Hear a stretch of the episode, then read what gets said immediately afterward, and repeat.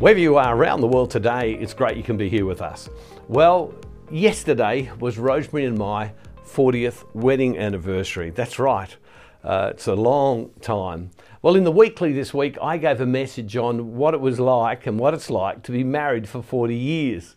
And uh, it's an interesting journey, a fantastic journey. If you go to this address on the screen, you'll see it right there, or you can go into the Explore tab if you're watching through the emails.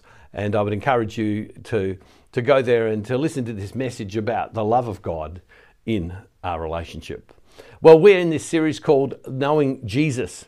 And I'm reading through over these few days a passage from the Vatican II documents and uh, it is a description of who Jesus is and what Jesus did.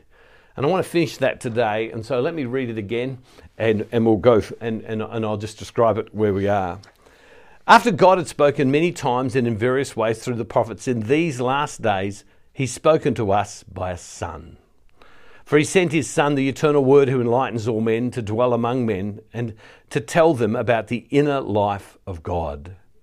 Hence, Jesus Christ, sent as a man among men, speaks the words of God and accomplishes the saving work which the Father gave him to do. And, he, and here we go today.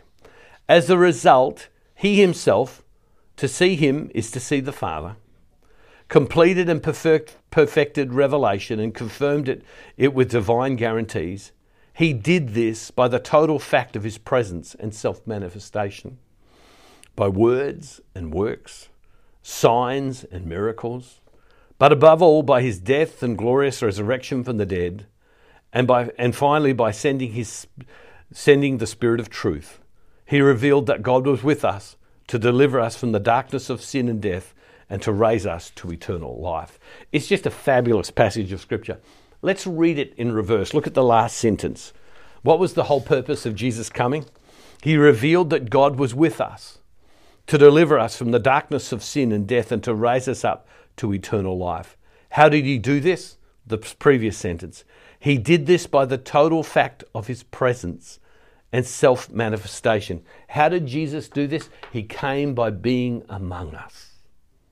He came by being among us. Jesus' ultimate declaration of the Father was He came and was among us. And what He said was, that, that uh, what, what he said to us was that he, we are delivered from sin and death, separation. And how did he do this? It says, he did this by the total fact of his presence and self manifestation, by words and works, signs and miracles, but above all, by his death and glorious resurrection, from the dead, and finally by sending the Spirit of truth. What Jesus did is how did Jesus do these things? When we want to know who Jesus is and what Jesus did, we need to look at his words, and we get those from the scripture. We get those from the scriptures, his words, and his works. What did he do?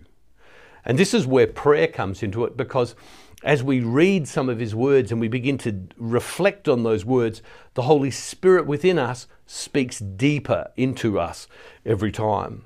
He did it through signs and miracles. He did it through signs and miracles.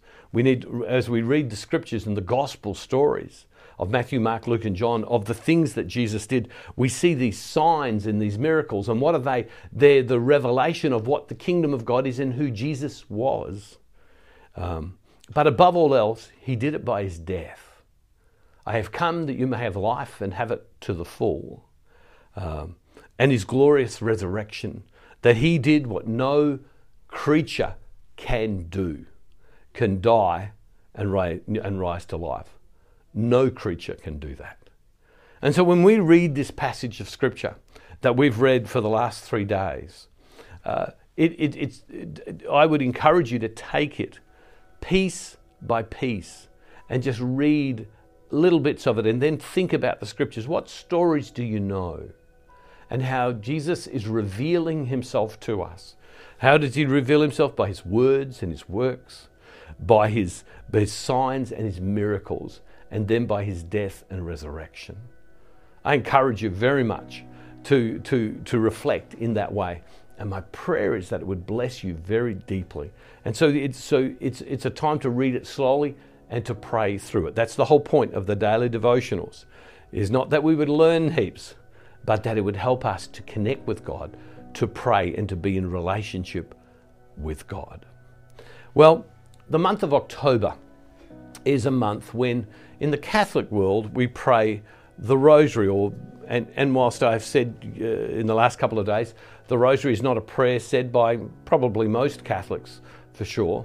And certainly, if you're from other Christian denominations, it's not a prayer that you would be familiar with. And, and if you listen in the media, in the, in the news sometimes, uh, and in movies and others, sometimes it's kind of belittled uh, because it's misunderstood. What it is, is a scriptural prayer that reflects on the life of God and causes us to be in a place of, of reflection. Now, if it's not, I'm, gonna, I'm not going to say more about it other than I, I am going to be talking about it through the recording of the Rosary that Rosemary and I will do every day through the month of October. And if you want to join us, go to this address and you'll look for the word rosary and you have. For those of you who that it's the rosary you feel is not for you, then just let it go by. And uh, I pray that you are blessed and that you know that the presence of God is with you.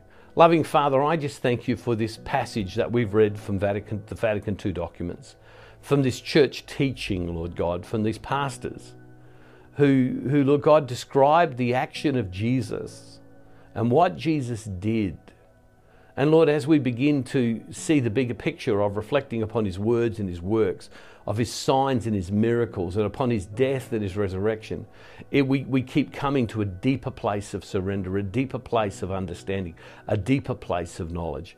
Allow that to be part of who we are. And Father, we make this prayer in Jesus' name through the power of your Holy Spirit. Amen. Hey, God bless you all, everybody. Uh, see you tomorrow. And don't forget, wherever you are, God is never far from you.